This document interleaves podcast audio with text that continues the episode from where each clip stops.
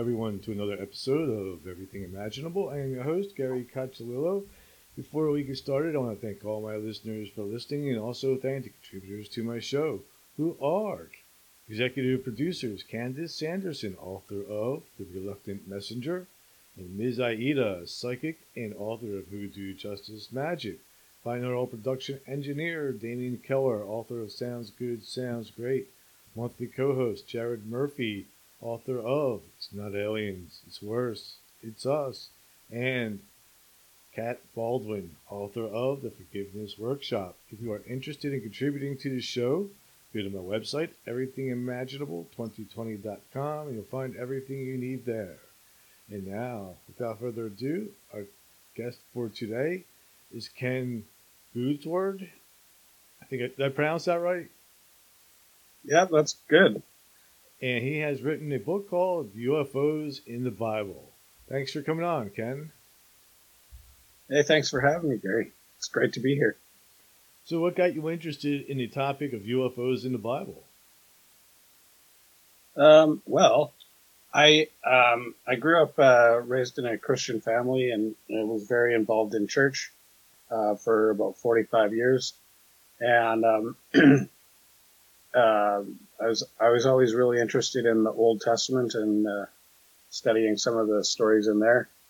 Um, and um, I guess a lot of times in the, in uh, in religion, you you have, I guess, limited um, availability to question certain things, mm-hmm. and um, as I kind of went on, I was like, just got interested in some stuff that wasn't uh, super um, orthodox, and so um, basically um, UFOs wasn't the first thing that I started looking into, but there's just, there's a lot of other discrepancies, I guess, or even just um, differences in the way, uh, like the, the, things that the church teaches versus what Jesus taught and what Jesus did.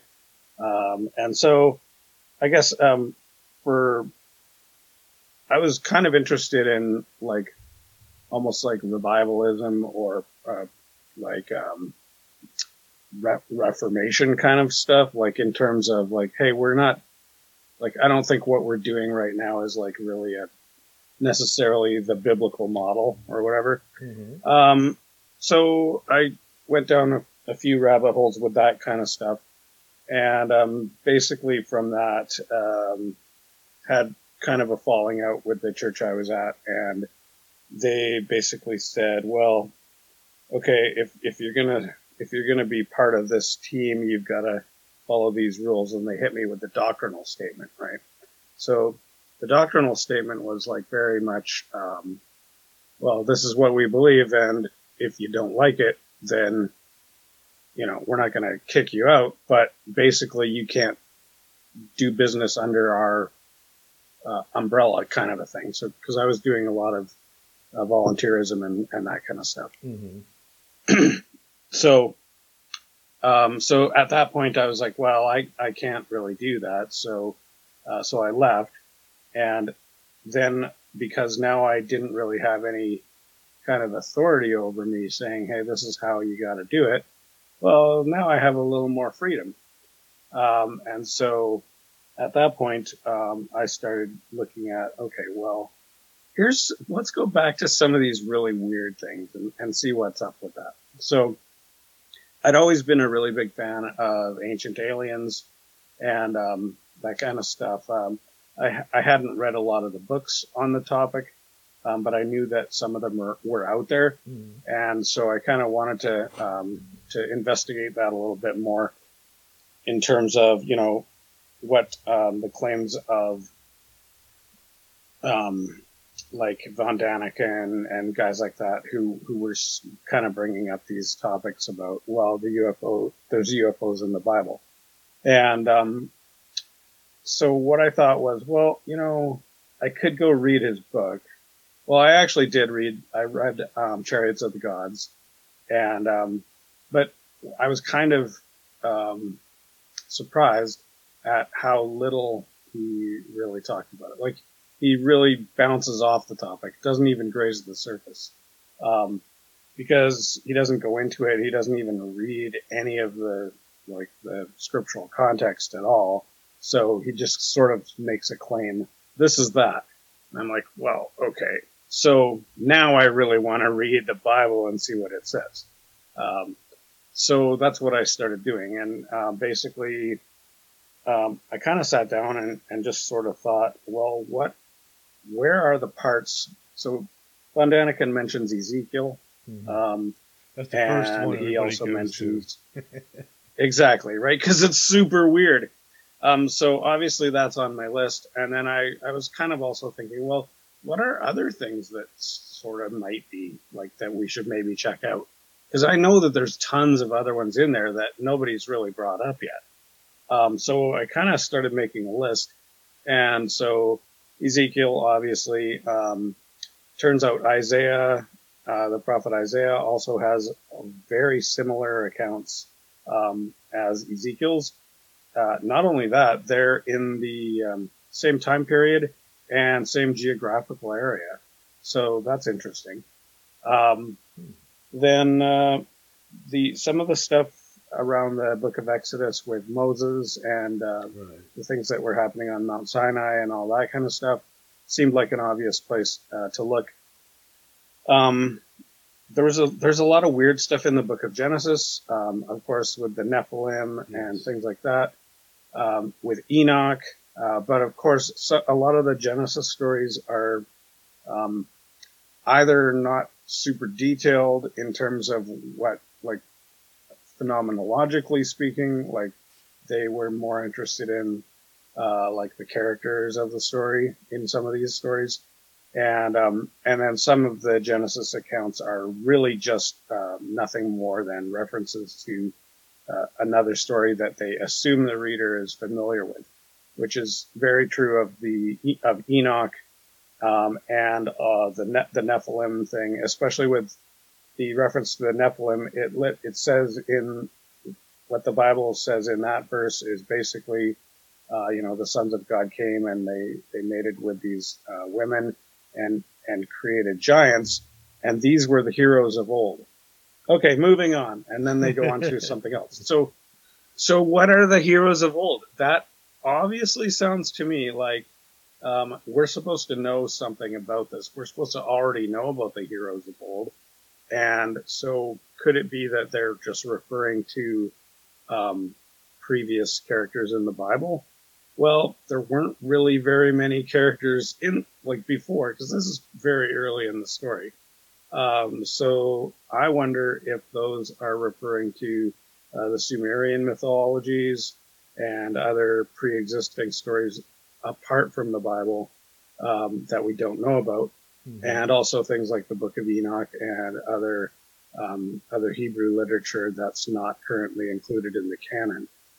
Um, so that's kind of one one pr- limit that I put on myself, which is a little bit unfortunate. But um, I wanted this particular book to focus on uh, only on the Bible, and so I chose to uh, to look at only canonical books.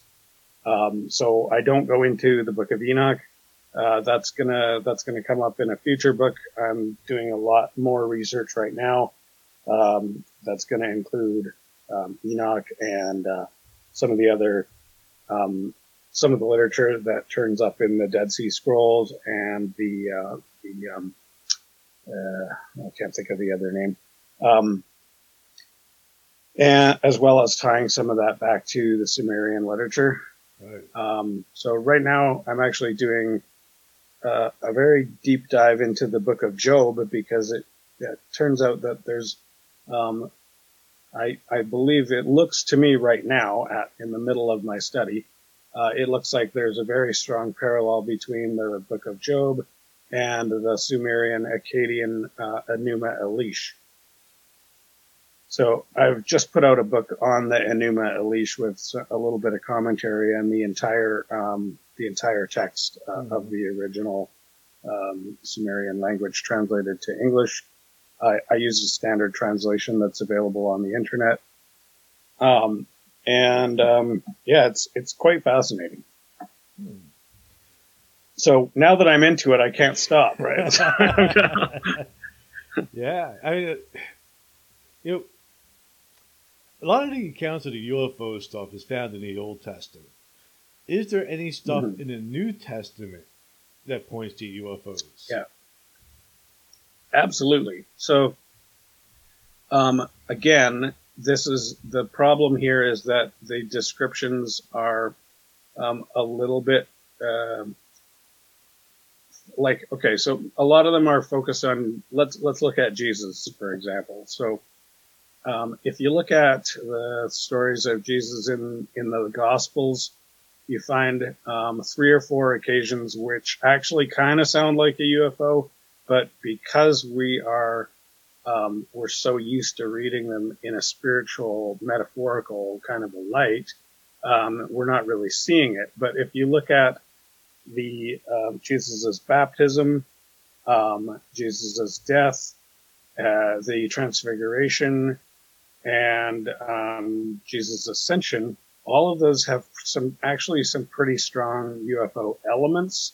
Um, but the the narrator is not really putting those together in terms of describing what he's seeing, Mhm. um, other than just to provide a little bit of color around Jesus. So it's hard to say for sure, um, but I mean, I guess it at that point it kind of depends on um, what what are things that are possible and real. Um, are UFOs possible and real? Are angels possible and real? Um, are like do people just start flying up into the sky? So like these are kind of the questions that you have that you have to ask.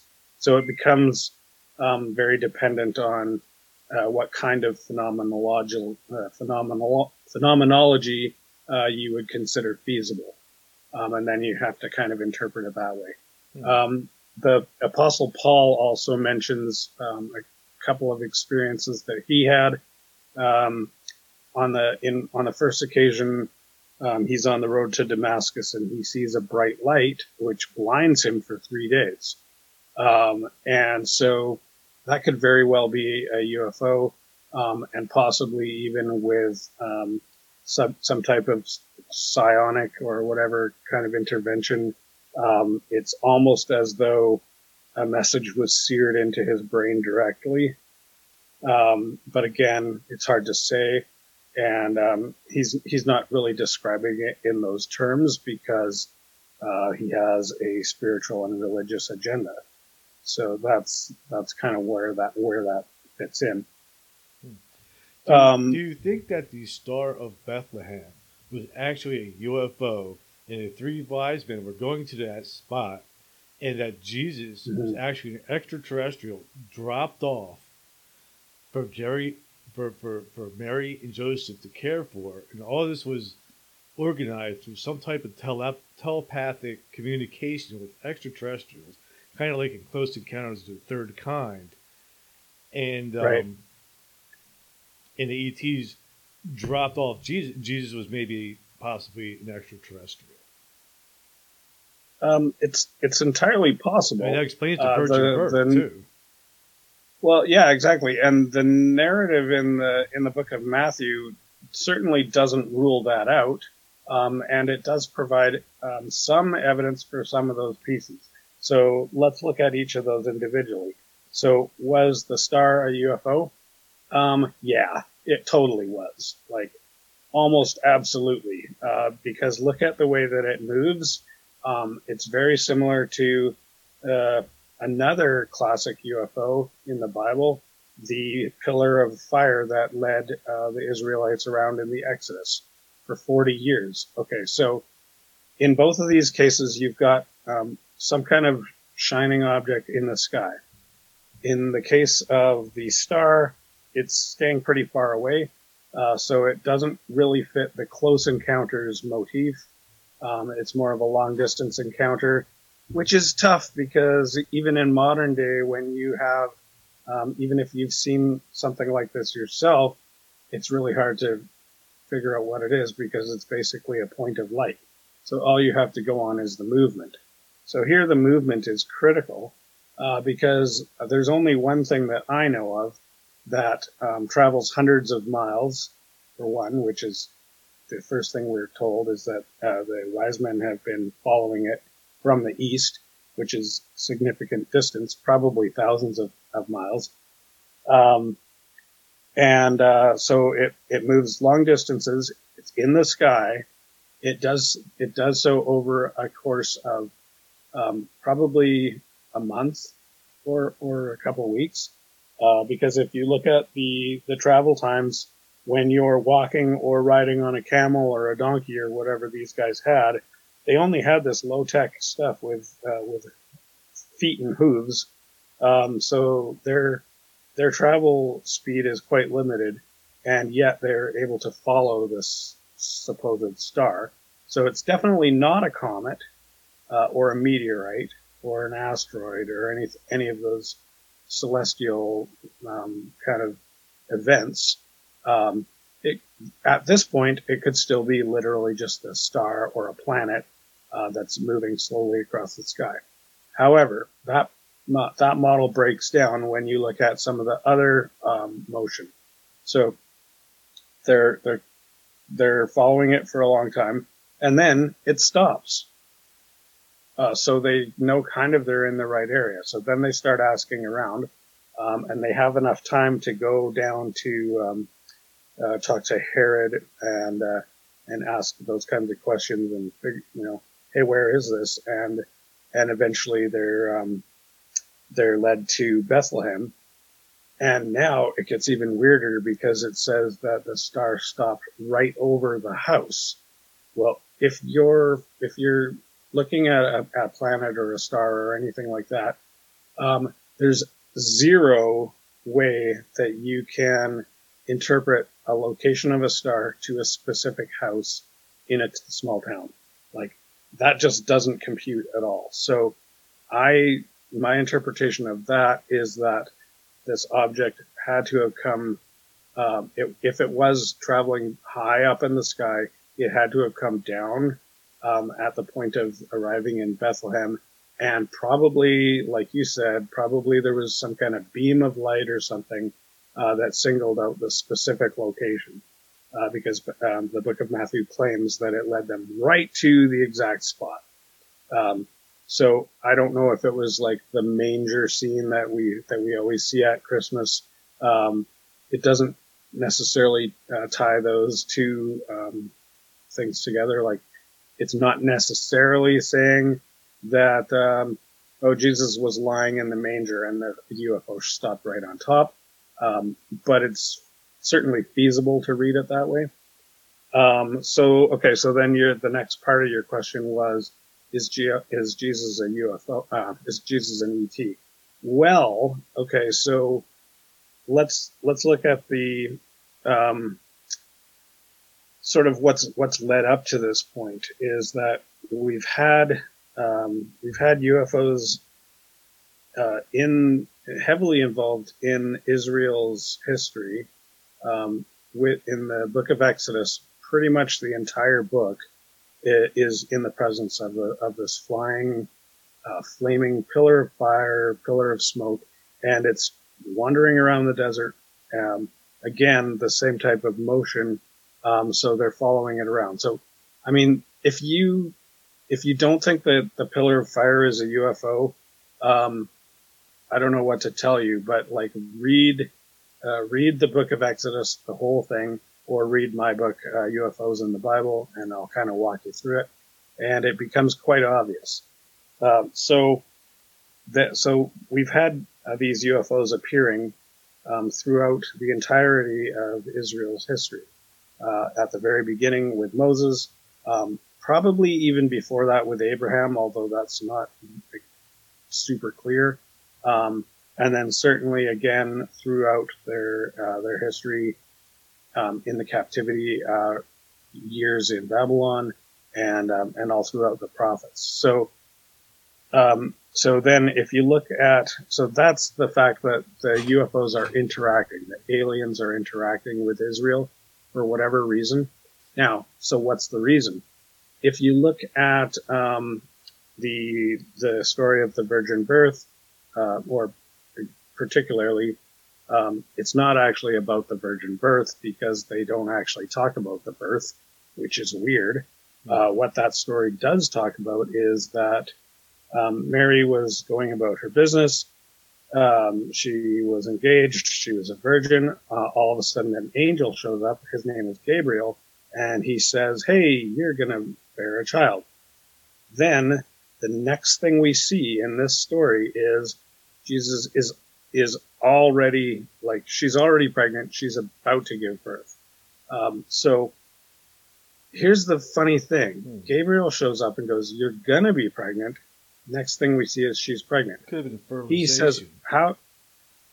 What, exactly. So Gabriel says the Holy Spirit will come upon you, and yet there's that part of the story is not told. So that's very strange. Like, wouldn't you think that if the Holy Spirit was going to come upon somebody, they're going to remember that, and they're probably going to write it down or tell the the biographer who shows up because somebody the um, Matthew and actually Luke is the the main one um, who has a lot of these details, and Luke was basically um, a journalist. Uh, he sets out at the beginning of his book. He says, "I'm gonna look." He says basically, "There's a bunch of stories flying around. I'm gonna tell you the real story, so I'm gonna dig into it." Like he's definitely doing um, investigative journalism and interviewing people. So Luke definitely interviewed Mary, um, and yet neither of them thought it was important to mention this fact of, hey, what was it like when the Holy Spirit came upon you? Because that doesn't happen very often. It happens a couple times before that in the Bible, and it's written in. Like you know, David uh, was uh, was filled with the Holy Spirit, and he danced ferociously so that his wife almost kind of threatened to leave him because he was just acting like an idiot. Um, and yet they just leave it out when Mary gets pregnant. Um, something's strange. So I think that part of the story's been redacted, um, or for whatever reason, they, the original sources chose to leave it out. Um, and it. You know, just like with a lot of Well, that's- that's a good point. I hadn't even thought of that. Um, so it gets even weirder because it's not just Mary that has this experience. Um, Mary's cousin Elizabeth has a very similar experience, uh, which results in the birth of John the Baptist. Um, several hundred years before that, uh, there's a guy named Samson that you've probably heard about. His mother had the exact same thing happen. Um, all three of these women ha- had Gabriel show up. It's always Gabriel. Um, there's also two other cases uh, whose names I'm not recalling at the moment. And again, it's Gabriel. So every time Gabriel shows up, somebody gets pregnant. What's going on, Gabriel? I mean, I know how biology works, so you can't fool me. Uh, but there's something strange happening. And then if you also take it all the way back to um, the the book, the book of Enoch, uh, which again isn't considered the Bible by by many Christians, um, but it does have. Um, I mean, the Bible quotes the book of Enoch in, in at least three times. So uh, to me, it really should be there. Um, so so let's talk about that. So Enoch um, has a similar story where um, he talks about actually going um, going up to a, a, a UFO. Like basically, he was abducted, and then they allowed him to live with them on their ship. Um, but it actually talks about going back and forth a couple of times uh, because um, Lamech, who is Noah's father, um, has this interesting situation where Mhm. when Noah was born, Lamech goes, "What is going on? This kid is half alien," um, and like he's basically accusing his wife uh, of having um, having slept with an alien. Um, so then, if we have this very explicit uh, alien DNA intervention um, you know, genetic manipulation. Um, that's happening with the birth of Noah. Well, it also definitely happened with Adam. I mean, that's basically the, the whole deal with Adam, right? Um, God breathed his life into a ball of mud. Well, obviously, there's some metaphors happening here. Um, but uh, God was doing biological manipulation in Adam, in Enoch, in uh, Samson, in uh, John the Baptist, and in Jesus. So, whether that means that Jesus was delivered from a ship or whether the uh, whether these interventions were being done while on Earth, I don't know, um, and I don't know that it matters. But um, I, have also talked to a few um, abductees uh, that, like recently or in the last 20 years, mm-hmm. had similar experiences. Um, in neither of these cases were um, were like pregnancy or whatever, but just um, a couple of uh, men that I know that I talked to said that um, it became it was not clear to them whether they were actually taken aboard a, a, a alien ship or or not, um, because it was one of these cases where the ETs show up in your bedroom, right? And so they they could feel things happening, and uh, one of these guys actually has a scar from where they performed some type of minor surgery on him. Um, and in both of these cases, it's there's sort of this concept of they felt like they were flying out their window, um, which is a common thread in in uh, UFO abduct, abductees. Um, but again, it's not. They don't really remember like did they fly up to a ship or not. So you're right. Like Mary might not remember that either and um, and we don't know like the exact details of, of how that looks. Um, if there was uh, fertilization occurring, was it through sex or was it through um, in vitro or you know other types of means and injections and stuff like that? Uh, we don't know, um, but either is possible. Um, I, th- I think you're right though. I mean, I think there's there's all of that put together is pretty good evidence that Jesus is a UF is an alien, or at least some type of hybrid part of this. You know, mm-hmm. I mean, a lot, almost all the female abductees that I've interviewed over the last year and a half talk about being pregnant when they're not pregnant, and then in, they're oh. told by these star people that they have twenty kids, you know, or, oh. or whatever. Okay. So like as if they had been used as an incubator and mm-hmm. then the, the ETs took the children? Yeah, they're like they carried a child maybe for like a short period of time. They come back, they re- retrieve uh, the fetus at a certain time, and then they maybe test tube it from there. Right. Interesting. Yeah, you gotta wonder. Like, there's there's a lot of weird stuff going on. And when the, when the more angles you look at it, the more it all kind of seems to be the same thing, right? All different pieces of the same puzzle. Interesting.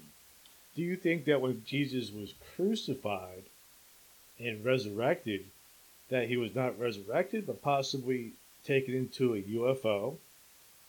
Maybe they healed him and then dropped him back off.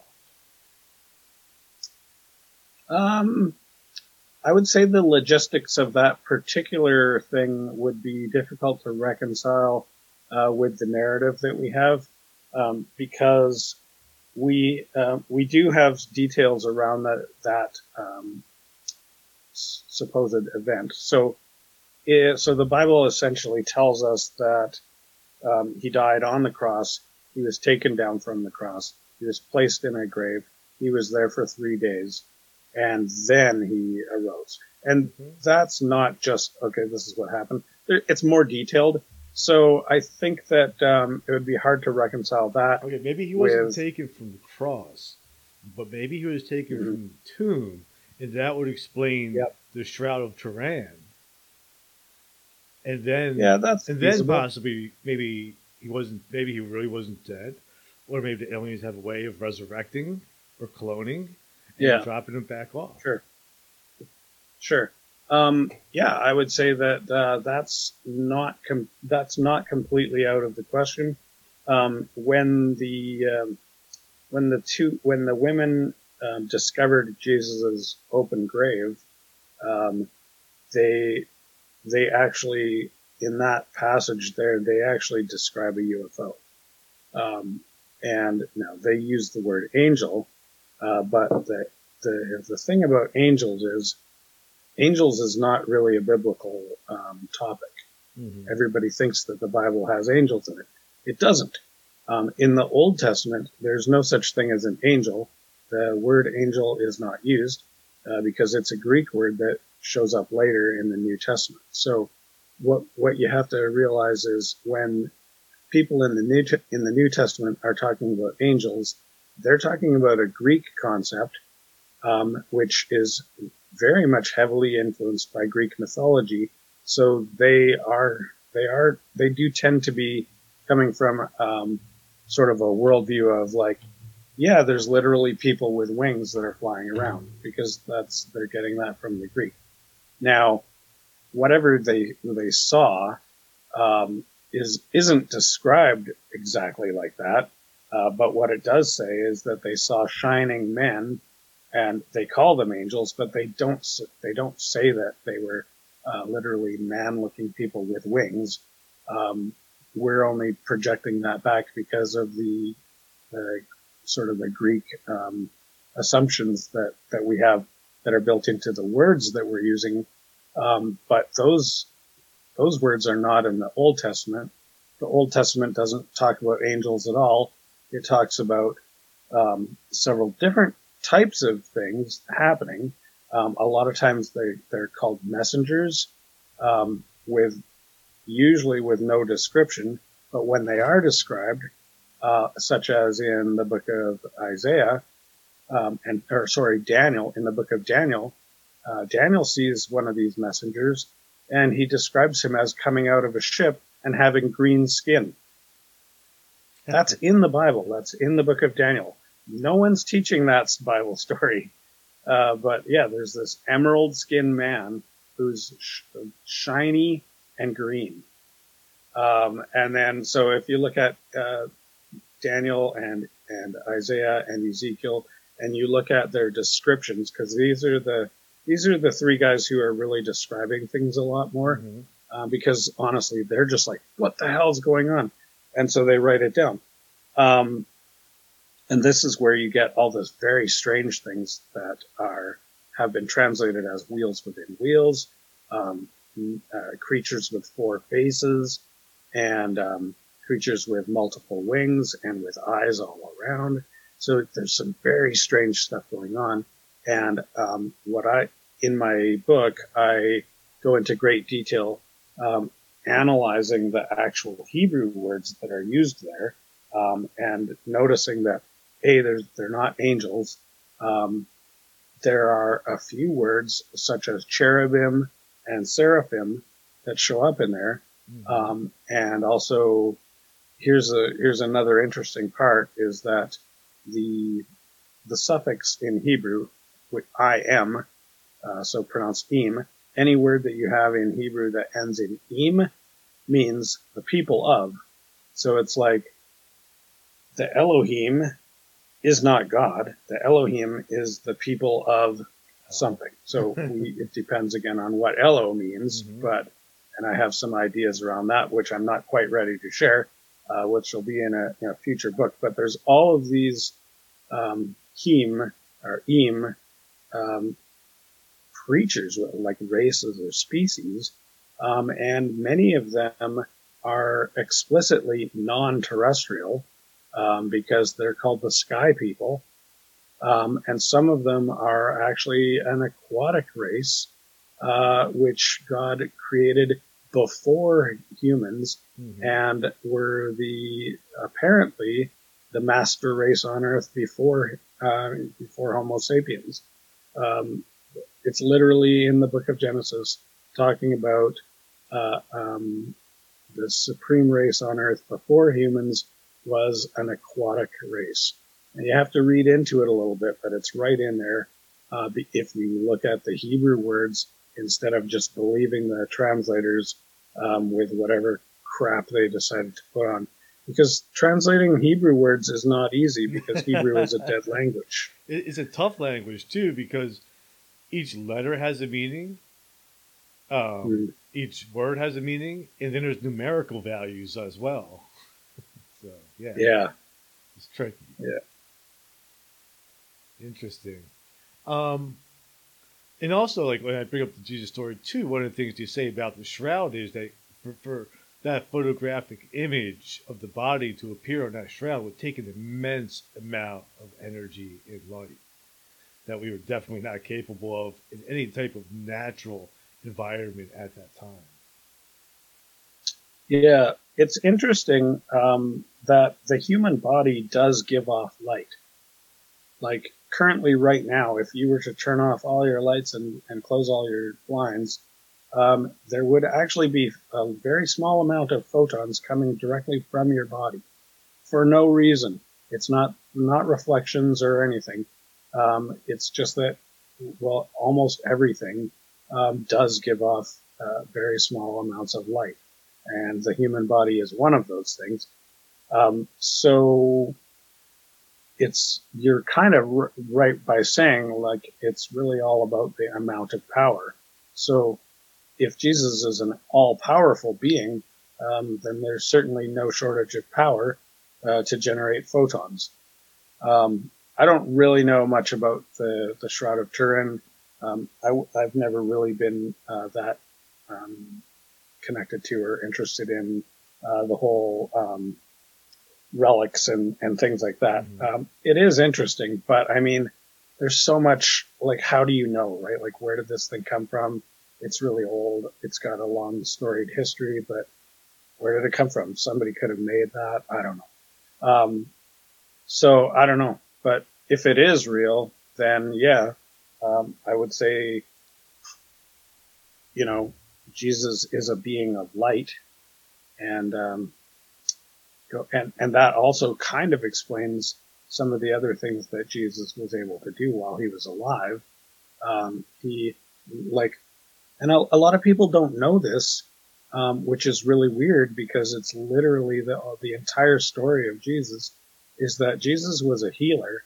Uh, Jesus went um, traveling, he just walked around uh, from village to village, and wherever he went, um, in he, in some cases, he um, he healed, uh, you know, just anybody who was uh, who was wandering the streets or anyone he, he came across.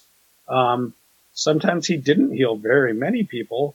Uh, he waited because he wait, kind of waited till people asked him to. But every time anyone asked him to heal them, he did. Um, and there's a few cases where he, in, he healed an entire village. Um, now, how how is that possible? Well, you could say that it's alien DNA that allows him to do that, and he's got some kind of special powers. Yeah, maybe.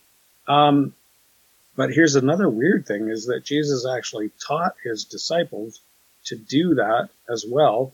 And when he left, uh, when, when Jesus left earth, his, his disciples, there were more than 12 of them. There were at least 70, um, as described in the book of Acts and a couple of places. Um, 70 of Jesus' followers did the exact same thing they went around and they healed people.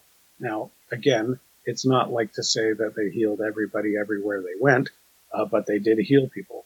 And um, so this is a, again, this is kind of going back to what what started getting me into the, all the weird stuff in the Bible. Was I I noticed this and I thought, well, gee, um, Jesus actually tells all of his followers to do this. So how come we're not, not doing it? So I started doing it um, because um, I figure if Jesus tells all his followers to do a thing, and if I'm a follower of Jesus, I better do the thing. Um, but no one else uh, is, seems to be doing it. Hmm. Now there are some people doing it, but it, it's very, uh, very much a minority. Um, but I was literally able to heal people. Um, I have Uh, I probably don't want to go into those stories, but I have healed a couple of people, and um, uh, at least one of one of them was quite remarkable. And so, um, how does that work? Well, I don't know really, but it sort of feels like there's light flowing through you, and um, this healing energy, and that's what Jesus was doing most of the time. He would place his hand on someone. Not always, but um, a lot of times. And so there is, uh, it seems uh, there's a lot of similarity between some of the concepts that are still currently taught in uh, traditional Chinese medicine and um, some of the other Eastern traditions. Um, so there's definitely something to this, um, but we don't understand how it works from a scientific perspective, we there's things we haven't figured out, we haven't discovered. Um, but the the Chinese theory uh, has already a pretty good understanding of a lot of these with the whole systems of meridians and qi and uh, the chakras and the Indian um, systems. So there's a lot of things that have been discovered, um, but we haven't quite discovered yet how to fit them into our current um, kind of, you know, the scientific model, uh, because our investigations uh, in Western medicine have all been based on um, vivisection and uh, and autopsies. So very much a oh, let's just take it apart and see what it does approach, uh, which is you know is is good. Like that works if you want to figure out how to how a tractor works uh, you can take it apart and, and, get a lot of information out of it. Um, and you know that that works on a on a say a 57 Chevy, um, but it doesn't work so good on a 2022 Chevy because it's got a lot of computers in it.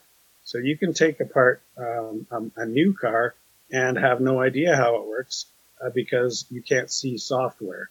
And I believe that that the same problem is plaguing um, the kind of the Western science worldview is that it's so mechanistic and um, and purely uh, physical that we we have no concept that there's actually software running. But there's obviously software running because you're thinking. Hmm. You know, it, um, the healing. Um, one of the common things, there's certain common denominators with uh, people with experiencers. After their experience, a lot of them will either have a sudden interest in the metaphysical and spiritual. One of the other things is some of them are returned with an ability to heal other people. Um, mm, I did not know that. And one of them, I, have actually experienced. I, I, I, was really going through a bad time, and um, yeah, I had a podcast scheduled to interview um, Michael Carter from Ancient Aliens. He's also written oh, yeah. a book on aliens in the Bible. And after talking, yeah, I've him, interviewed him as well. And after talking to him, you know, I told him what was going on with me. Afterwards, I felt amazing. I felt like a completely different person. It's like he did something to me, you know. Right. And um, yeah, you know, and, and, and you, t- you know, he says he's had that ability ever since he's had his experience. And it's kind of funny too, because as we were been talking, he just sent me a text message as well. oh no way! See, we're all connected. Uh, there's definitely some kind of crazy energy. Um, how how does that work? We don't know. Well, one of the things I've also been watching, um, I forget what, it was, but some show on Gaia, and they were experimenting with how consciousness affects matter, like how it, you can change the structure of water by by meditating on it you know, and you can mm-hmm. a little bit. But the thing that's most responsive or changes the most by um, focusing your consciousness is DNA. Oh yeah. Um, I mean that's so I don't know if I would say DNA per se, but I would say on a cellular level, um, for sure, I would agree with that statement. Um, oh, it's an experiment I've, that he's proven it. Oh, okay. Yeah. Oh, okay. So they actually could see the DNA changing. Wow, I got to see that. Um, yeah, that's fascinating. I mean, I mean, this is the whole point of meditation, right? Like when you meditate, you're basically kind of, well, at least how I've done it, um, is allowing your focus to move to various parts of your body, um, and whether how how much control you do over that is um, is variable, uh, but you can certainly like here's something that I've done many times is oh my neck is really sore so I meditate and I I think about um, that area that's sore and I sort of relax it and I just kind of talk you know sort of talk to the cells in that area and I just tell them that it's okay and they have, you know, they have what they need and I kind of send them some energy and good vibes and it totally works. Um, I've also done that uh, while I was um, with a therapist. They they had put their hand um, just like hovering over the back of my neck, like about uh, an inch away, or maybe maybe a little bit closer. And I was like, okay, I'm going to try this because uh, they claim to be be working in energy, right? So I'm like, okay, well, theoretically, then you should be able to feel if I do this thing. So I didn't tell them when I was going to do it. I said, okay, just keep your hands there, and then at some point, I'm gonna I'm gonna kind of blast you, and they got it like exactly when I when I did it. I sent like this wave of energy to that spot, and they were like, "Whoa!" like it literally made them jump. Um, also, when I was um, uh, doing a healing session with uh, some friends of mine, they um, uh, this uh, one person had um, sprained their ankle, and so I, I put my hands on their ankle, and they told me later they could feel they could literally see, um, like so obviously not seeing physically, but they told me that they could see blue lightning coming from my hands going into their ankle. Um, and this is kind of a common thing is this idea of light and energy. And, you know, Jesus is always uh, doing this healing stuff, but he also said a few things. And when he, when he talks about, uh, like kind of why we're here and, and that, those kinds of ideas, um, he often talks about light and being uh, people of light, being children of light. Um, we are the light. Uh, I am the light. Jesus said, I am the light of the world. Um, so light is a big um, central topic in terms of Jesus's uh, worldview or um, kind of structural philosophy. I mean, Jesus doesn't explain really what he's thinking or what he knows. Uh, but he says things that uh, that give you some hints, and a lot of times they're about light. So, yeah, I would, I really, it wouldn't it be fascinating to sit down with Jesus and interview him about some of these same kinds of questions? Um, maybe we can sometime. Maybe. Who knows? Or, or maybe this information exists. I mean, I often wonder, like, what is in the basement of Vatican? Like, what Mm. do they have? What do they know? Right. Right. You know? Um, yeah. So that that reminds me. There's this guy named Brian Muraresku. I don't know if you've heard of him. no. Um, he wrote a book recently, uh, just came out last year. It's called um, The Immortality Key, which is um, sort of a weird name for the title. The uh, the book is is actually about um, uh, narcotics in religion, and basically his premise is that um, Christianity was founded uh, based off of these previous Greek mysteries uh, where it was very much a um, like people would go there to have this religious experience, but it was essentially uh, a psilocybin trip or something very similar to that. Um, so uh, it's a s- huge book where he dives into it, but the reason I bring it up is that he actually um, was allowed to go into the Vatican libraries and like this guy's been working on this book for 12 years and he spends tons of time in the Library of Congress. Um, he's fluent in ancient Greek, uh, Latin, and Sanskrit. uh, among other languages. And he has had the opportunity to go into the Vatican libraries as well. So I wonder what he's seen even.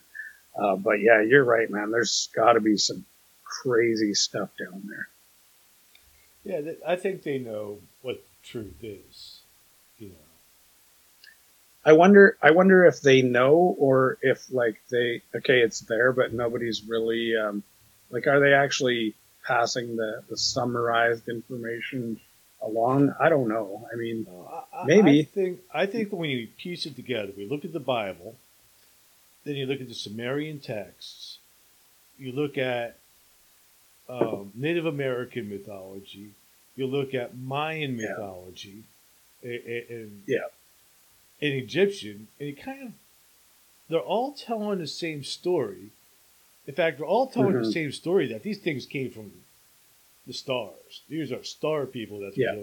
the only one that doesn't really come out and say that is uh, the Jewish text and the Christian text. But every other one, Yeah. and, and the Muslim texts, like like like the, the Right. Abrahamic religions take that part out. But all the other ones Right. that have been around, and a lot of the stories match up too. You can't discount that.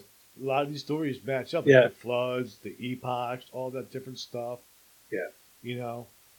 Yeah, totally. And well, so you bring up a good point. They do take it out. They've literally taken it out because it's actually still there. If you know how to look for it, it's still there. Um, so we have, uh, there's a website called um, Bible Hub, Bible Gateway, no, Bible Hub, and Bible Hub has, um, you know, all, all the modern um, versions of the Bible. So whichever version you like, it's there. Now you can look up uh, whatever chapter or or book or whatever or verse you want to look at. Um, you can also do uh, the Hebrew, and you can read it in the Hebrew and English at the same time. So they're right beside each other. They call it interlinear Hebrew. Um, so if you go look at the book of Genesis, um, and say you look at uh, Genesis 1 1, the very first book, uh, very first verse in the Bible, you can read the Hebrew as well. So we all, I think most of us are, a lot of us are familiar with, uh, with this verse. In the beginning, God created the heavens and the earth. Well, okay. That's not really what it says. Go look at the Hebrew and you're going to see um, what it actually says is in the beginning. Now that word is not super clear, but I'm I'm going to say okay for now. Let's just say in the beginning is Mhm. fine. I'm going to be digging into that one a little bit more in a future book as well. But in the beginning, the Elohim, not God. There's no Yahweh in in Genesis one. Um, so in the beginning, the Elohim, a plural species, separated, not created. The word, the Hebrew word there is separated. It's a Hebrew word that is pronounced bara, and uh, it means separated. And you can see that word used many other times um, in uh, across the Old Testament. And never does it mean created. It always means separated. Uh, the only time that they've translated it as created was in this one particular verse, and it doesn't make sense to suddenly give a word a different meaning just because it's convenient. Sorry, that's not how words work. So in the beginning, the Elohim separated the now. So Earth is is right, but what's the other thing? The other thing is not the heavens. It's actually um, the Hamayim, which is again an im word. So it's a species. So what it's saying is, in the beginning, the Elohim separated this other species from Earth. That's the first book, the first verse in the Bible. So already in the first verse, you've got alien species uh, that have been cut off from Earth. Hmm. That's what the Bible's about. Um, so with that as your frame of reference, the Bible is entirely about UFOs, uh, ETs, and their interactions with humanity. that's the entire story. So Jesus fits into that story. You, if you don't realize that, you kind of have to wonder why is the story of Jesus so different from the story of the Old Testament? Why is the Old Testament and the New Testament so different? Well, they're not because they're both the continuing stories of the extraterrestrial um, interventions with humanity. And if in, in read in that light, uh, the the this man of light is the same story. It's just he's passing it on to the rest of us. Mm-hmm. Wow, I didn't know that. You know, um, you know, Yeah. um, Well, that's the thing. Nobody knows that because Yeah. it's been hidden. It's not just even swept under the rug. It's literally mistranslated, um, and that has to be on purpose. hmm, There is no possible way that you can accidentally change the word divided into created. And also, this whole thing with all the im is totally a cover up. They're, they don't want us to know that there's other races. So every time that you see the word "im," it's translated into something that's absolutely not. So the Elohim becomes God. Uh, the Hamayim usually gets translated as the sky.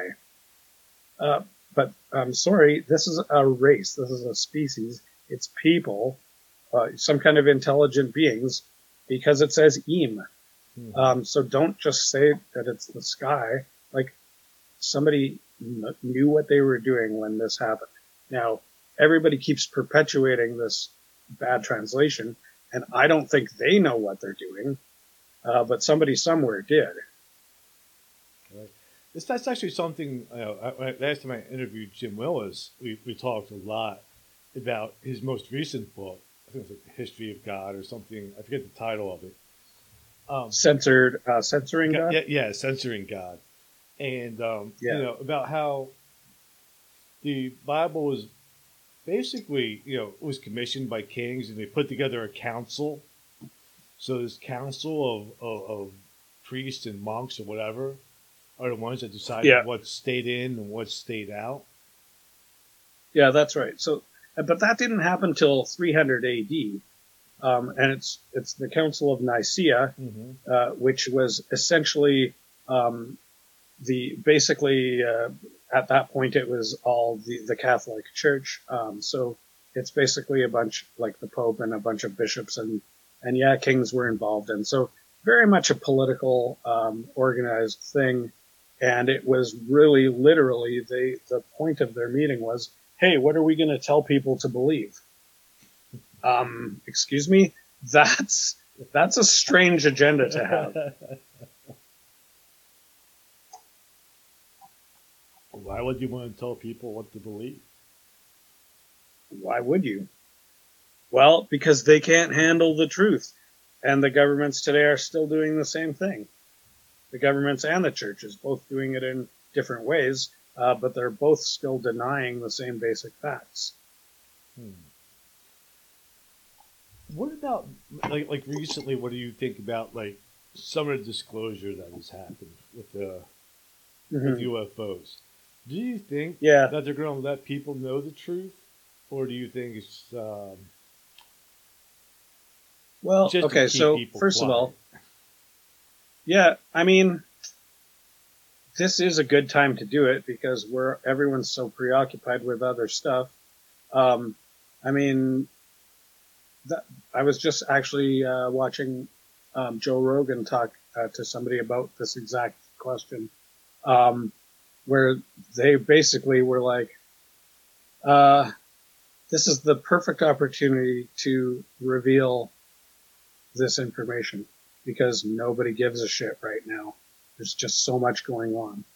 Um, we don't have time to process that. And I, I think that there's there's something to it um, for sure. Uh, but you know, okay, let's look at me. I don't watch the news. I don't care about politics. I don't care. Half the time, I don't even know who the uh, the world leaders are right? including um, in my own country. I mean, I know who my, who my prime minister is, uh, but there's been many times over the last 20 years where I purposely avoided knowing who the, the election results, and I went for about four months without knowing who the premier of my province was because it doesn't matter. Uh, it's just figureheads saying the same bullshit, talking head shit. And so it, I don't care what their face is or what their name is. They're all the same. Um, and they, they don't, nobody's really doing anything. So it doesn't involve me. I don't care. Um, so in terms of all the political stuff, I mean, you know, even now we've got new wars happening and people are invading and blah, blah, blah. And we've got, uh, you know, viruses taking over the world and we're all going to die, but we still have the same problems. We still all hate each other. Uh, we're still divided. We still have racism. We still have classism. Uh, we still um, take advantage of each other whenever we can. Um, it's rich versus poor and all of this stuff. So this is kind of the whole the whole thing is that um, people see an advantage that they can take, and that often comes with controlling uh, how much information is known. And so, if you know if you know something, um, and you have a whether it's mistaken or not, but you have some kind of belief that um, this piece of knowledge will jeopardize your power, you will do everything in your power to keep that information from coming out.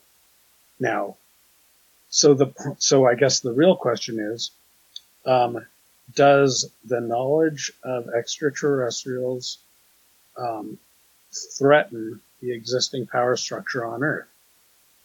Well, it does.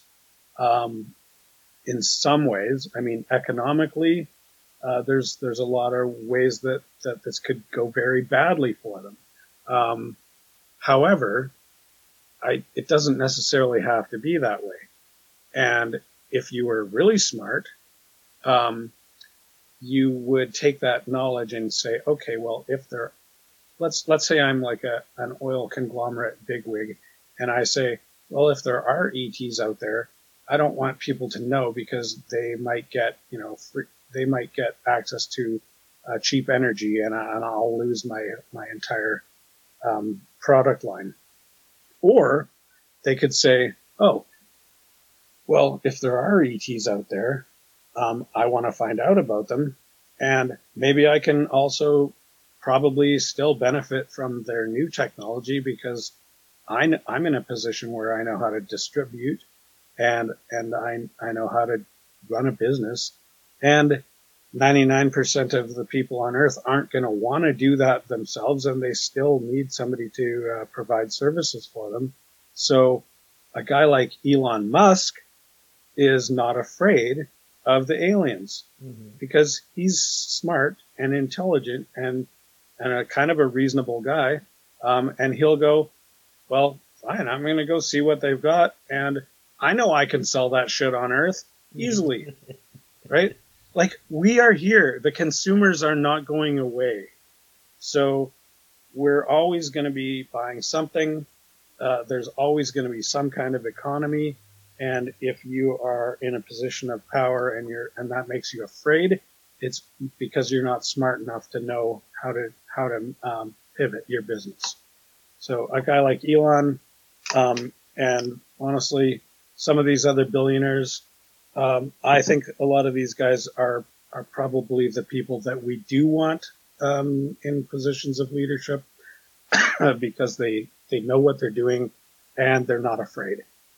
Now, when it comes to, um, you know, a lot of a lot of people are uh, a lot of my friends really hate the billionaires. Um, I'm like, no, bring it on. I, I want Elon to go explore and uh, and go find out what's on Mars because I think there's some, probably some weird stuff he's going to find, and that's the stuff that's going to change our world. Um, so when when you look back through history, you remember the people who changed the world. And Elon's going to be one of those guys. Well, he sort of already is, although, I mean, honestly, what's he really done so far? He's got some really awesome ideas in terms of the uh, his underground tunnel and all that stuff. Mm-hmm. Um, but a, an electric car, okay, it's you know what? He's not the first guy to make an electric car. Uh, the reason that we don't use electric cars is because we don't want to. Uh, it's not because we couldn't or they weren't weren't available. Um, but yeah, it'll be interesting to see in this in the next ten to twenty years, or or even less. I don't know um, what happens when we when we start. When we're taking now, we're taking government and authority out of space exploration, and to me, that's a good thing. Do you think, um, like like you mentioned, do you think if, if we reach a point, like like right now politically, like like you know how they're they're always saying now like we're on this verge of World War Three, it's going to be nuclear war, and all this all this fear stuff. Do you Mhm. think if we actually took it that far beyond just the um, saber rattling, that extraterrestrials would intervent, ha- do an intervention to try to help the human race? No, I don't think so. Because um, we've already destroyed ourselves six times. Maybe. I mean, okay. We know that the dinosaurs were wiped out. Yeah, I know. Everybody knows about that. I know of at least four. Yeah. So if you go look on uh, Wikipedia and just look up extinct global extinction events, um, there's there's sort of levels of them. So there's like okay, there's like four or five where like seventy to ninety percent of life was exterminated, and then there's a bunch of other ones where it was like uh, half or twenty percent or something like that. But there's still there's all the entire history of Earth is this long chain of bad things that blow everything up. And um, so you, you don't have to exterminate all life on Earth uh, in order for it to, to be a cataclysm uh, in terms of civilization. So um, the Younger Dryas event, uh, which is something that Graham Hancock is always talking about, and um, like so, ten well about ten thousand years ago, the the the last I was going to say the last, last ice age ended, but it's it didn't. We're still in it. We're currently in an ice age, um, but it, there was a big melting event, um, and so the ocean levels rose 400 feet. Well, if you look at um, where do humans tend to build cities? At the mouths of rivers, Mm-hmm. and so when when that sea level rose 400 feet, um, that wiped out probably most of the cities. Um, whether they were towns or villages or cities, um, it doesn't matter in terms of the, the concept here, is that whatever we had done up to that point was gone. Um, so that has, that's definitely things to that scale. It didn't wipe out the entire planet. It didn't wipe out like, um, it didn't uh, cause the extinction of, of a massive amount of species. Um, but it, in terms of civilization, it completely demolished civilization.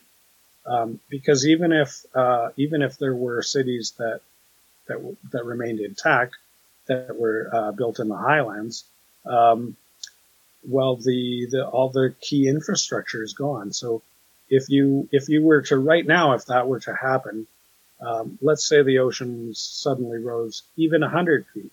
Right now, you'd lose LA, um, New York, like the entire California coast, uh, the entire eastern seaboard, uh, Washington, D.C., um, probably also all the places around the Great Lakes. Um, so, um, you know, Chicago, and uh, so like basically most of our major city, cities. Um, they're all going to be underground, uh, underwater. So you're still going to have, um, you know, lots of cities are not going going to be destroyed. Um, what's the biggest city in Colorado? Denver? I don't know. Den- oh, yeah, sure. So Denver's safe, uh, for sure. Um, and there's probably tons of other cities that are. But if all of a sudden you you lose even just New York and L.A., even if just those two cities were destroyed, that would be a huge impact on the economy and on the the, the technical infrastructure, uh, the power grid, all that kind of stuff.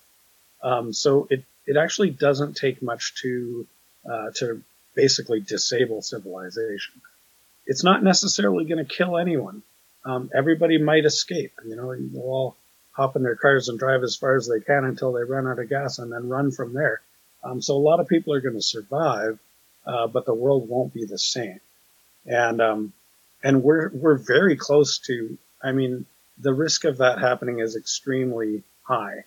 Um, not so that so we've got tsunamis can do that kind of stuff. Usually, a tsunami will only wipe out one city, so that's not bad. We can recover. You know, we recovered. Tokyo uh, or Japan recovered after um, after their major meltdown uh, a few years back. Mhm. We recovered after uh, New Orleans. Um, you know, we, we can deal with them getting a hit like that. Um, but we can't deal with, mm, I don't know how many. There's probably some number where it becomes increasingly difficult to, to survive. Um, and then, uh, that's just a tsunami. What about a volcano? A volcano can, uh, can turn the, the sky pitch black for, uh, up to 10 years. It's happened many times in documented history. Um, what kind of effect will that have? I don't know. Um, what about uh, droughts? A lot of our uh, a lot of our power is generated by rivers, um, but more importantly, we need to drink, and uh, a human being can only go for um, I don't know how like a day or something, three days without water. So if suddenly the water supply is is toast, um, that's going to be a major thing. Um, another thing that a lot of that you, you might not have heard of, of is that um, solar flares um, solar flares happen on a, on a cyclical uh, sort of a program where you know the sun burps Right. every so often. Yeah, yeah. I used to work for And- a cable company, and that was always sort of an issue for us. hmm Yeah. So if so, it was an issue. Like how so? because it would affect the satellites. And when the sat- Oh, okay. if there was a solar storm, it could would interfere with the satellite transmission, which would interrupt the uh, TV programming. Oh, okay. So okay. So and those are really minor, really really minor Yes. uh, solar flares. So we're um, according to like how the how the solar flare activity, uh, how the the science thinks it works. Um, we should be getting a very major solar flare. Um, we should have already had one like 200 years ago. So we're kind of long overdue. And uh, they're talking about a solar flare on the order of magnitude that will um, very predictively, we know this will happen. We don't know when, but we know that at some time, probably in the near, very near future, we will have a, a solar flare large enough that it will completely destroy the entire electrical grid. So think about that. Um, because the kind of thing that's going to happen is it's going to it's going to send um, electrical pulses uh, of, of a very large magnitude that are going to be large enough to blow up electrical transformers. hmm So everyone, every one of us who has electricity coming to our house is coming through a transformer um, to get to the right level because uh, when they're when they're transmitted across the country, they use these really high um, high voltage uh, lines, and they have to step them down. The thing that steps it down is a transformer. So every one of us is 100% dependent on these transformers uh, to get our electricity all of those transformers will blow up all at once, all at the same time, and the um, the in order to replace those, um, there's there is not probably less than um, less than 0.1 percent of those transformers are in stock hmm that we can replace them with, let alone the amount of manpower to do so. So even if they had the the, the, the parts, um, it would take months to to, to repair that. Um, but it's going to be a lot worse than that because the parts don't exist, and um, nobody's paying for those. So that's a little bit scary. Damn solar flares. I always Mhm. wonder, you know, you talked about the volcano. Like, what if Yellowstone erupted? Like that would be a real shit show. And it will. It absolutely will. It's not a matter of if, it's a matter of when.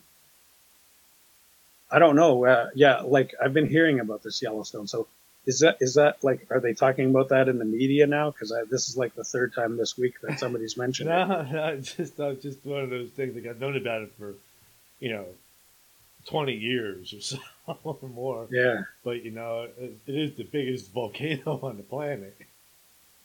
yeah, on the planet, eh? Yeah. So, okay, so let's think about that. We've seen some pretty big volcanoes on this planet. Uh, Pompeii was nothing.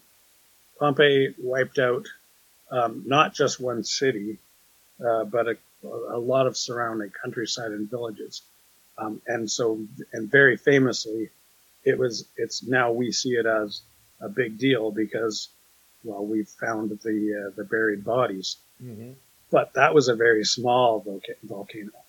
Um, there's a volcano that erupted in the early, I believe it was like 1904 or someplace, so very early 19, tw- early 20th century, um, a volcano called Krakatoa, which uh, kind of destroyed half of an island um, and caused a huge um, uh, cloud of uh, dust uh, that had worldwide impact.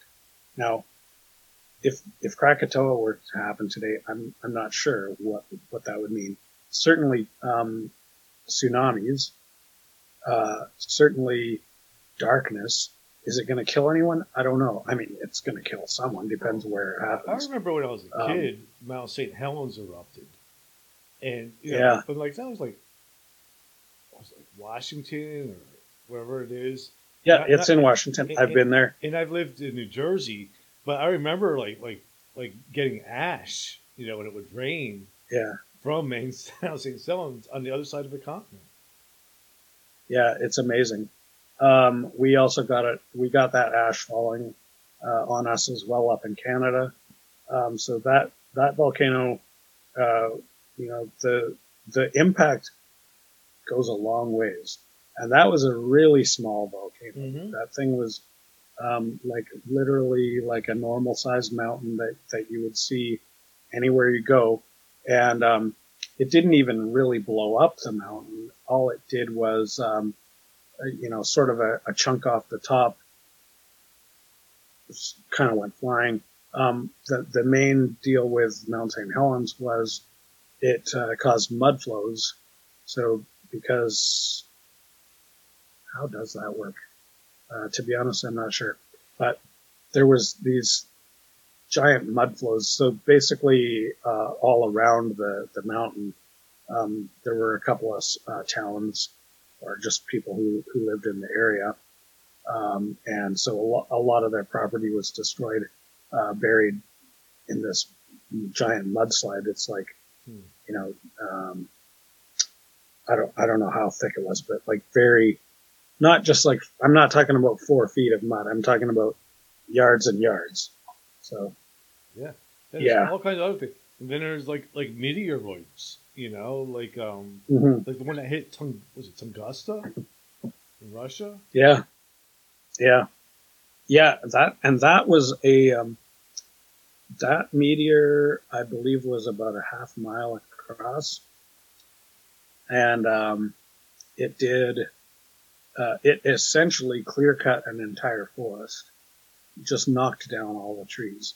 So thankfully there it was kind of in the middle of nowhere in terms of there weren't really very many people around. Um, but yeah, like, and, and that's just a little chunk of rock falling on us. Like that, it does a lot of damage.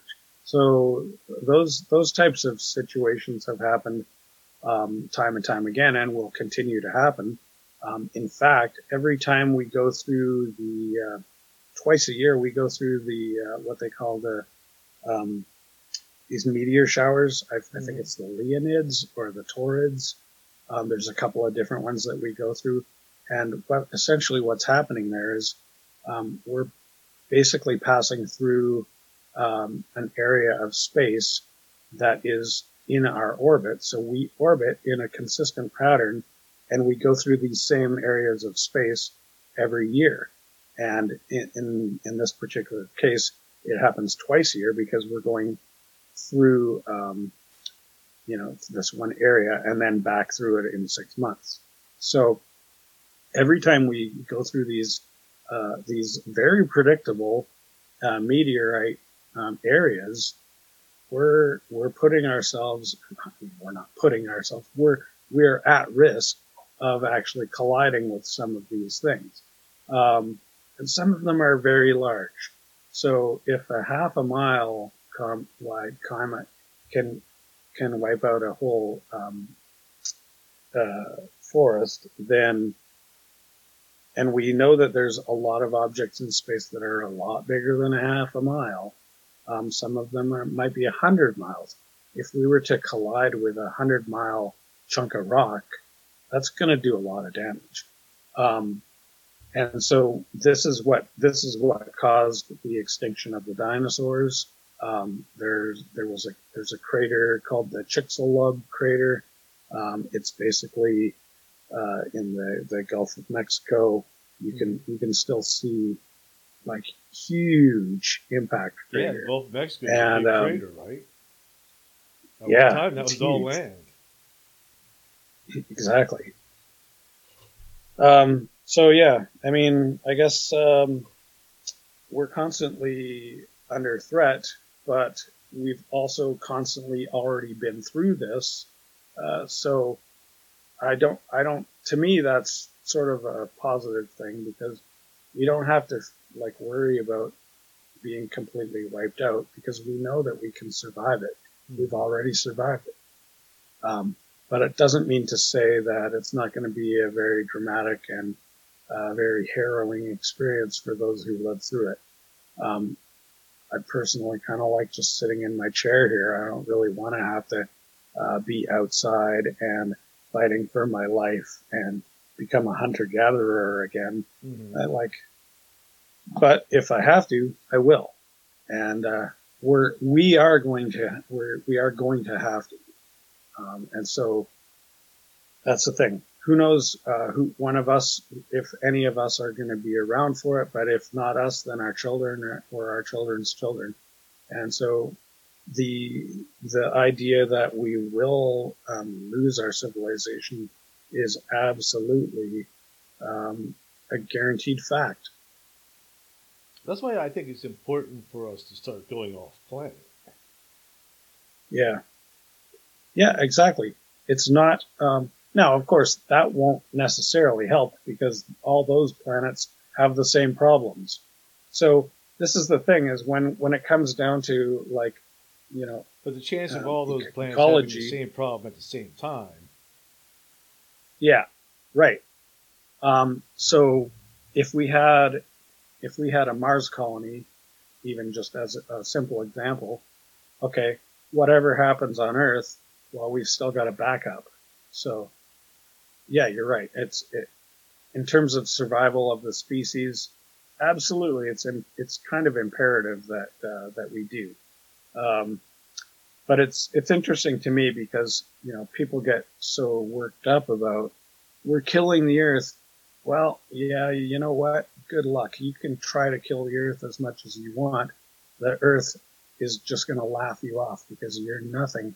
What we're doing is nothing compared to a lot of the shit that the Earth's already lived through and will continue to live through even after, long after we kill ourselves off. The Earth doesn't care. Um, one, I was watching a show last night um, with Emery Smith, and Emery Smith says um, that extraterrestrials have basically quarantined Earth from going into space and colonizing other planets until we become more spiritually evolved. Yeah. Well, that's sort of what Genesis 1 1 says. Because in the beginning, the Elohim separated the earth from the rest of the spacemen. Hmm. So that's so Genesis one is starting off probably after some type of apocalyptic event. And we probably had technology to leave, but we're not allowed to. That's certainly one way of interpreting that. Yeah. Interesting. That's really interesting. However, however, now so let's put this into into its uh, chronologic chron- chronology here. So this is a little bit problematic. So I was gonna say, remember that Genesis one one is before uh, the creation of humanity, because that happens in Genesis two and three. But I can't even say that because um, Genesis is not a single creation story. It's uh, at least three separate stories. Um, so the first story is already done. It's just that one verse. In the beginning, the Elohim separated the earth from the heavens. That's the end of that creation story. Now they move on to a new, a different creation story. So here's, it's kind of like they're maybe they're telling the same story from three different perspectives, or maybe they've gotten three different oral traditions and they're putting splicing them onto each other, um, or maybe it's actually three separate events, um, but we don't know. But what we what you what what I firmly believe is that it's not a single narrative. Um, so you when you go in the beginning the, the the Elohim separated the heavens and the earth.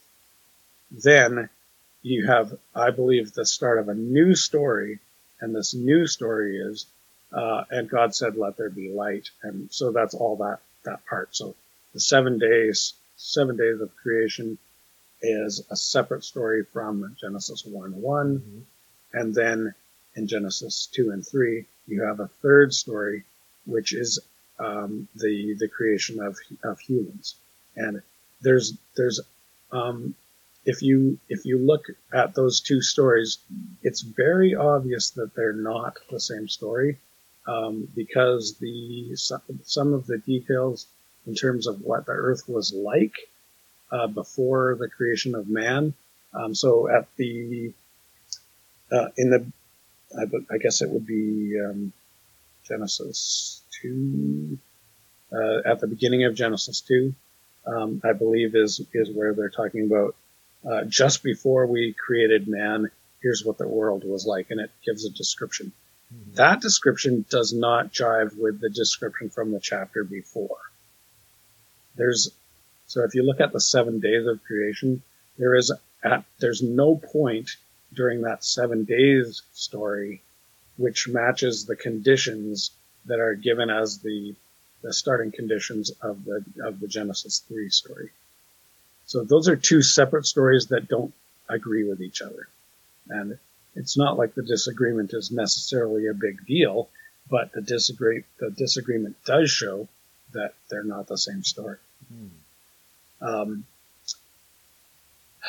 so I feel like I was trying to answer a question and I can't remember what the question was. Right. I, I was just talking about, you know, um, us that, that that that Genesis sort of seems to start not actually from the beginning. Um, yeah. Are Are you familiar with Gary Wayne in Genesis? Is both Genesis six conspiracy? No, I'll have to check that out. Yeah, it's, it's pretty interesting because it's all about the Nephilim mating with humans, and um, it's a bit more of a, a literal type of uh, take on on Uh-huh. creation rather than extraterrestrial. Um, I've had him on Right. several times. It's it's interesting. I'll definitely check that out. Yeah. I have a Um, well, that's the thing is like, yeah, there's there's a lot of these very interesting um, stories that are uh, honestly there's just a lot of room for speculation in them. right. So I mean, yeah, See, see I don't, free I don't, I don't believe that just one is true either. I don't believe like one, an all or nothing. I mean, right. I, I, I'm going for like probably just all of it's true, except the one Yeah. that we're really given. Well, yeah, exactly, right? Like, I mean, there are some, there are some parts that are clearly made up. And, but, so, but, I mean, the parts that are clearly made up are the, are not what's actually written in there. The, the, there's stuff that's written and then there's the stuff that we're told. Why are those different? Um, especially if you're trying to tell me that this book is literally the Word of God. Hmm. Okay, if that's the Word of God and you're telling me something different, what? Like, if it's the Word of God, isn't that kind of important? Like, don't you want to actually tell me what it actually says? Don't you want to know what it actually says? Um, and yet, there's this huge discrepancy uh, between what it says and what we're told it says. hmm So what we're told it says is definitely not the Word of God, even if the original one is. You know, that's one of the reasons. Uh, last time I was talking to Jim Willis, he was saying, you know, what made him stop being part of the clergy was he found himself defending the Bible rather than teaching it. He had to defend things that, that he knew were probably were not were lies that that wasn't true, but yet he had to defend them, and Right. it was coming unethical for him to do that. Right. Hmm. Yeah, it's it's highly problematic, and um, you know, I guess that's part of the reason why this lie persists is that def- defending a lie is is always hard. Um, just ask any liar. You know, the the whole con the whole caught in your own web of deception. Like it's such a such a cliche, um, and yet that's really what's happening. And so, um, maybe it's so, but the, the problem in defending a lie comes when the truth is revealed. Mm-hmm. If no truth is revealed, there's not a problem because your web stands up. Uh, a web of lies is fine as long as nobody starts ripping it up. Um, it's only when that when some truth is revealed that your web starts to fall apart, and now all of a sudden you have a big problem. Um, so maybe this brings us back to the um, disclosure question: is like, okay, is it at one point? At one point, at what point is it going to be easier to try to defend this web of lies, or to simply throw the web away and say, okay, guys, here's the real truth? Um, at what point is it easier, and at what point do the benefits outweigh the benefits of the other option? Um, I have no idea. Right. Yeah, I don't know either. I don't know. well, man, uh, t- I'm gonna wrap this up, but uh, I really appreciate having you on. This is a lot of fun. We'll have to definitely do it again because there's so much to to really go into on this topic. Yeah, for sure. And um, Yeah, it was uh, it was great to be here. Thank Yeah. you very much for ha- having me on, and uh, for sure, I'd love to chat some more later. you got it. Um, before we wrap it up, though, where's the best place for my listeners to find you and find your book? Yeah, okay. Um, so my website is dimensionfold.com. Um, that's uh, I run a publishing company out of that, so you'll see a, a few other things on there that aren't necessarily me, um, but uh, there's definitely link, uh, abundant links to my uh, my books and my material and uh, some of my other things. If you stick a UFO on the front of that URL, ufo.dimensionfold.com, uh, that'll take you directly to my book, UFOs in the Bible. Um, you could also just Google my name uh, or Google UFOs in the Bible. Um, that book's on Am- Amazon, and I have several other books on Amazon as well. Uh, so yeah, take a look. Awesome. Well, send me those links, and I'll put those in the notes of this episode so my listeners can check it out. Perfect. I, I appreciate this, guys. It was a lot of fun. And um, just hanging on for one moment, and I'm just going to play the outro. Sure.